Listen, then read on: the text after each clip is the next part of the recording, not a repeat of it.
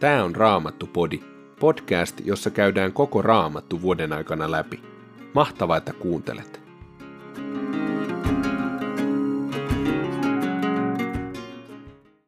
Tänään luemme ensimmäistä kuninkaiden kirjasta luvut kolme ja neljä, sitten evankeliumista Markuksen mukaan luvun kolme ja lopuksi sananlaskujen kirjasta ensimmäisen luvun jakeet 13-19.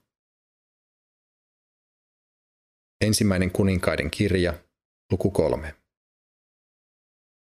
Salomo sai Faaraon tyttären vaimokseen. Näin hänestä tuli Egyptin kuninkaan vävy. Hän toi vaimonsa Daavidin kaupunkiin siksi aikaa, että sai valmiiksi palatsinsa, Herran temppelin ja Jerusalemin ympärysmuurin. Kansa uhrasi edelleen uhrikukkuloilla, koska Herralle omistettua temppeliä ei vielä ollut rakennettu. Salomo rakasti Herraa ja noudatti isänsä Daavidin säädöksiä. Silti hän uhrasi ja suitsutti kukkuloilla. Kuningas meni Gibeoniin uhraamaan, sillä siellä oli tärkein uhrikukkula. Salomo uhrasi sen alttarilla tuhat polttouhria. Gibeonissa Herra ilmestyi Salomolle yöllä unessa. Jumala sanoi, pyydä mitä haluat, niin annan sen sinulle. Salomo vastasi, sinä osoitit runsain mitoin suosiotasi palvelijallesi, isälleni Daavidille, kun hän vilpittömänä ja oikeamielisenä vaelsi teitäsi ja oli sinulle uskollinen. Sinun suosiosi säilyi runsaana loppuun saakka. Sinä annoit hänelle pojan, joka tänään istuu hänen valtaistuimellaan. Herra, minun Jumalani, sinä olet tehnyt minusta kuninkaan, isäni Daavidin jälkeen, vaikka olen vain nuori poika, joka ei tiedä minne mennä, mitä tehdä. Palvelijasi on keskellä kansaa, jonka olet valinnut, keskellä ihmispaljoutta, jolla ei ole mittaa eikä määrää. Anna siksi minulle ymmärtäväinen sydän, jotta osaisin hallita ja tuomita kansaani ja erottaisin hyvän pahasta. Muutoin en voi oikeamielisesti hallita tätä suurta kansaa. Tämä pyyntö oli Herralle mieleen, ja hän sanoi Salomolle, koska esitit tällaisen pyynnön, koska et halunnut pitkää ikää, et rikkautta, etkä vihollistesi kuolemaa, vaan pyysit ymmärrystä osataksesi hallita oikein. Minä teen niin kuin pyysit. Minä annan sinulle niin viisaan ja ymmärtäväisen sydämen, ettei kaltaistasi ole ennen ollut, eikä ole jälkeesikään tuleva. Mutta minä annan sinulle myös sellaista, mitä et pyytänyt. Annan rikkautta ja kunniaa, niin ettei kuninkaiden joukossa koko elinaikanasi ole sinulle vertaa. Ja jos vaellat minun teitäni säädösteni ja määräysteni mukaisesti, niin kuin isäsi David vaelsi, minä annan sinulle pitkän iän. Salomo heräsi. Tämä oli tapahtunut unessa. Hän palasi Jerusalemiin, meni Herran liiton arkun eteen ja uhrasi polttouhreja ja yhteysuhreja ja järjesti pidot koko väelleen. Noihin aikoihin kuninkaan puheille tuli kaksi porttoa. He astuivat hänen eteensä, ja toinen heistä sanoi, Herrani kuule minua. Minä ja tuo nainen asumme samassa talossa. Hän oli läsnä, kun minä synnytin lapsen. Ja kun oli kulunut kaksi päivää siitä, kun minä synnytin, silloin myös tuo nainen sai lapsen. Me olimme kahden, talossa ei ollut ketään muuta. Tuon naisen poika kuoli yöllä. Hän oli nukkuessaan tukahduttanut sen. Silloin hän nousi keskellä yötä ja otti poikani minun vierestäni. Minä nukuin ja niin hän pani lapsen vierensä makaamaan ja asetti kuolleen poikansa minun viereeni. Kun aamulla nousin imettämään poikaani, se oli kuollut. Minä tutkin silloin lapsen tarkoin, eikä se ollut minun synnyttämäni poika. Toinen nainen sanoi, tuo ei ole totta. Minun poikani elää, sinun poikasi kuoli. Toinen vastasi, ei, tuo kuollut on sinun poikasi, minun poikani elää. Näin he riitelivät kuninkaan edessä. Kuningas sanoi, tämä nainen väittää, että elävä poika on hänen ja kuollut tuon toisen, Tämä toinen taas sanoi, ettei se ole totta, kuollut poika on toisen ja elävä hänen. Hakekaa minulle miekka, kuningas sanoi. Miekka tuotiin kuninkaan eteen. Hän antoi käskyn, halkaiskaa elävä lapsi kahtia ja antakaa toinen puoli toiselle ja toinen toiselle. Silloin äidin rakkaus lapseen pani elävän pojan äidin puhumaan, ja hän huudahti kuninkaalle, Herrani, anna lapsi hänelle, älä anna surmata sitä. Mutta toinen sanoi, ei minulle eikä sinulle, halkaiskaa vain.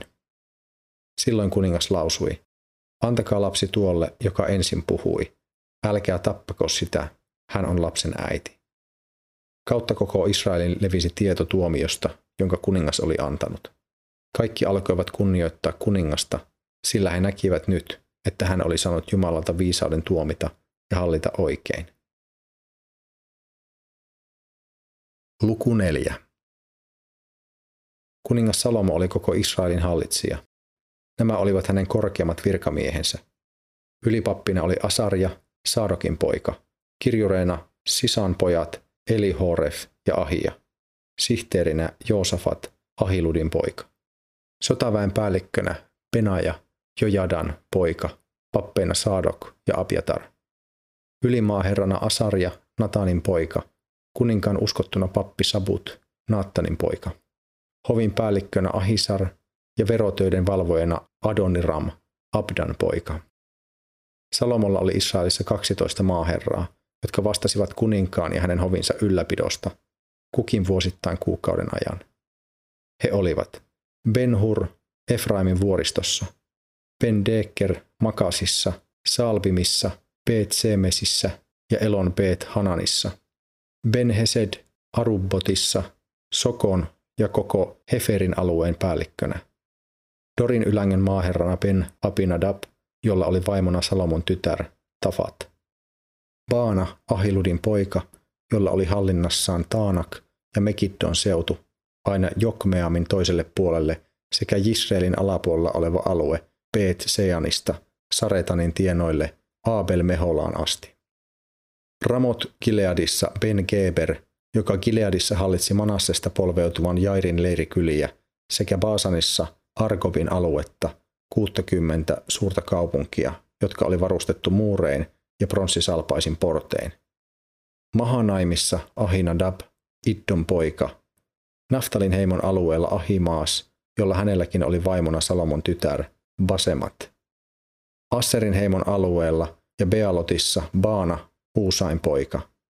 Isaskarin heimon alueella Paruahin poika Joosafat. Benjaminin heimon alueella Simei, Elan poika. Kileadin alueella Uurin poika Geber, jonka maita ennen olivat hallinneet amorialaisten kuningas Siihon ja Baasanin kuningas Og. Vielä oli yksi maaherra Juudan alueella. Juudan ja Israelin kansaa oli paljon, niin paljon kuin on merenrannalla hiekkaa. Heillä riitti ruokaa ja juomaa, ja he elivät tyytyväisinä. Evankeliumi Markuksen mukaan luku kolme. Jeesus meni taas synagogaan. Siellä oli mies, jonka käsi oli surkastunut. Fariseukset pitivät silmällä, parantaisiko Jeesus miehen sapattina, sillä he tahtoivat nostaa syytteen häntä vastaan. Jeesus sanoi miehelle, jonka käsi oli surkastunut, astu esiin, ja kysyi sitten fariseuksilta, kumpi on sapattina luvallista, tehdä hyvää vai tehdä pahaa, pelastaa ihmishenki vai tappaa ihminen. He eivät vastanneet mitään. Jeesus loi heihin vihaisen katseen. Hän oli murheissaan heidän sydämensä kovuudesta. Hän sanoi miehelle, ojenna kätesi. Mies ojensi kätensä ja se tuli ennalleen. Mutta fariseukset menivät ulos ja ryhtyivät heti Herodeksen kannattajien kanssa suunnittelemaan, miten saisivat Jeesuksen raivatuksi pois tieltä. Jeesus siirtyi sitten taas opetuslastensa kanssa järven rannalle, ja sinne kerääntyi suuri joukko ihmisiä. Heitä tuli Galileasta, Juudeasta ja Jerusalemista, Idumeasta ja Jordanin takaa, sekä Tyyroksen ja Sidonin seudulta. Heitä tuli suurin joukoin hänen luokseen, kun he kuulivat, mitä kaikkia hän teki. Jeesus käski opetuslastensa pitää venettä varalla, jottei hän jäisi väkijoukon jalkoihin. Hän näet oli parantanut monia, ja niin kaikki, joilla oli vaivoja, tungeksivat häntä kohti yrittäen koskettaa häntä. Kun saastaiset henget näkivät hänet, ne heittäytyivät hänen eteensä ja huusivat, sinä olet Jumalan poika. Mutta hän varoitti ankarasti niitä paljastamasta häntä. Sitten Jeesus nousi vuorelle. Hän käski luokseen ne, jotka hän oli valinnut, ja he lähtivät hänen mukaansa. Nämä kaksitoista Jeesus kutsui olemaan kanssaan, lähettääkseen heidät saarnaamaan ja valtuuttaakseen heidät karkottavaan saastasia henkiä. Simon, jolle hän antoi nimen Pietari, Jaakob Sepedeuksen poika ja tämän veli Johannes, joille hän antoi nimen Boanerges, se merkitsee Ukkosen Jylinän pojat, sekä Andreas, Filippus ja Bartolomeus, Matteus, Tuomas ja Jaakob, Alfeuksen poika, Taddeus, Simon Kananeus ja Juudas Iskariot, sama joka kavalsi hänet. Jeesus palasi sitten kotiin ja kansaa kerääntyi taas niin paljon, etteivät hän ja opetuslapset edes päässeet syömään. Kun Jeesuksen omaiset kuulivat kaikesta tästä, he lähtivät sinne ottaakseen hänet huostaansa, sillä he luulivat, että hän oli poissa tolaltaan. Mutta lain opettajat, joita oli tullut Jerusalemista, sanoivat, hänessä on Belzebul, itsensä pääpaholaisen voimin hän pahoja henkiä karkottaa. Silloin Jeesus kutsui heidät luokseen ja puhui heille vertauksin. Miten saatana voi ajaa ulos saatanan? Jos valtakunta jakautuu ja taistelee itseään vastaan, se ei voi kestää. Eikä myöskään perhe kestä, jos sitä repivät riidat. Ja jos saatana nousee itseään vastaan, se ei voi kestää, vaan sen loppu on tullut. Eihän kukaan voi tunkeutua väkevän miehen taloon ja ryöstää hänen tavaroitaan, ellei ensin sido häntä. Vasta sitten hän voi ryöstää talon tavarat. Totisesti, kaikki tullaan antamaan ihmisille anteeksi, kaikki synnit ja herjaukset, mitä he sitten herjaavatkin. Mutta jos joku herjaa pyhää henkeä, hän ei saa ikinä anteeksi, vaan on syypää ikuiseen syntiin. He näet olivat sanoneet, että Jeesuksessa oli saastainen henki. Jeesuksen äiti ja veljet olivat saapuneet paikalle. He jäivät ulos seisomaan ja lähettivät hakemaan häntä. Hänen ympärillään istui paljon ihmisiä ja hänelle tuotiin sana. Äitisi ja veljesi ovat tuolla ulkona ja kysyvät sinua. Mutta Jeesus vastasi heille, kuka on äitini? Ketkä ovat veljäni? Hän katsoi ihmisiin, joita istui joka puolella hänen ympärillään, ja sanoi, tässä ovat minun äitini ja veljeni.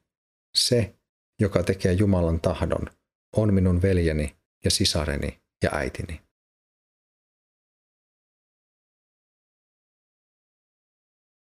Sananlaskujen kirja, luku 1, jae 13.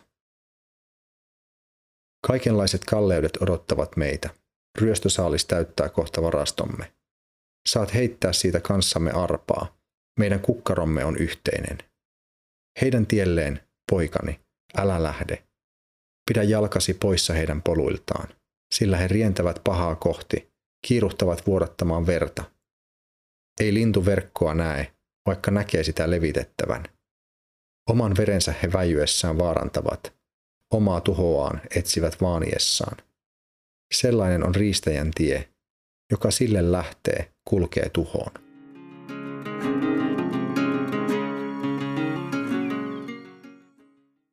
Raamatun mukaan uskovat ovat tässä maailmassa kuten uskonsa kohde. Säteilen Jumalan kirkkautta ja heijastaen hänen olemustaan, mutta samalla asemassa, jossa voi joutua tuomion ja epäilyksen kohteeksi, aivan kuten Jeesuskin joutui.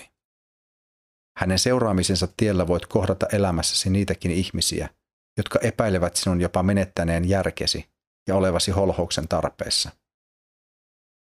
Evankeliumissa Markuksen mukaan tuossa lukemassamme luvussa kolme näemme neljä ihmisryhmää.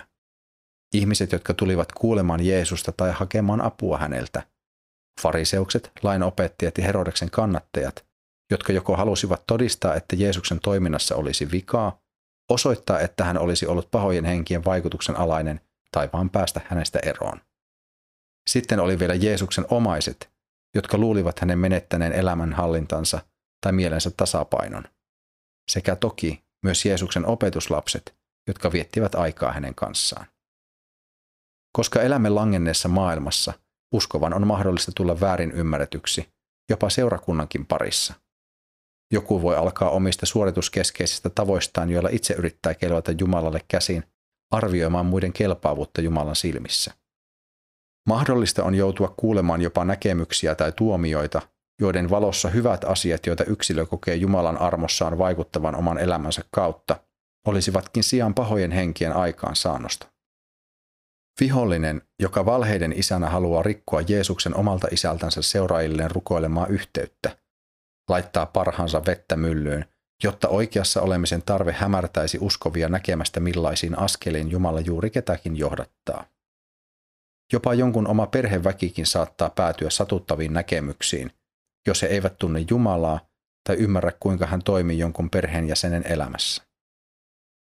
Ihmiset, joilla oli tarpeita, sairautta, raihnaisuutta ja pahojen henkien painostusta, hakeutuivat Jumalan pojan seuraan. He tarvitsivat häntä. Erityisesti ne, joille ei apua löytynyt muualta, kuten myös he, joilla oli kasvava nälkä ja jano totuuden tuntemisen puoleen. Opetuslapset tulivat valituksi olemaan hänen kanssaan. Siis ajattele, olemaan hänen kanssaan. Kyllä, myöhemmin lähtemään julistamaan ilosanomaa, mutta ensin olemaan. Tunteminen ei synny ilman yhdessä vietettyä aikaa. Niin fariseukset, lainopettajat kuin jopa Jeesuksen omat lapsuuden perheen jäsenet, kaikki kohtasivat hänet, Jumalan pojan, elävänä. Toki toiset läheltä ja toiset kauempaa seuraten, mutta silti monet heistä, lähtökohtien erilaisuudesta huolimatta, päätyivät tulkitsemaan hänet väärin. Tulkaamme hänen luokseen, kuulevalla, opetettavissa olevalla ja tarvitsevalla sydämellä sekä yhteyteen toistemme kanssa vailla oikeassa olemisen tarvetta. Jumala on luvannut johdattaa meitä kaikkeen totuuteen pyhän henkensä kautta. Jeesus oli sydämeltään nöyrä. Viettäkäämme hänen kanssaan aikaa, jotta saisimme tulla muutetuksi samanlaiseen sisimmän nöyryyteen, jotta saisimme nähdä niin hänet kuin toisemme oikein. Raamattupodin sulle tarjoaa Opko ja kuunnella voit muun muassa Spotifysta, Apple Podcastsista ja yleisistä podcast-sovelluksista niin kuin Castboxista, Pocket Castsista ja Podcast Addictista.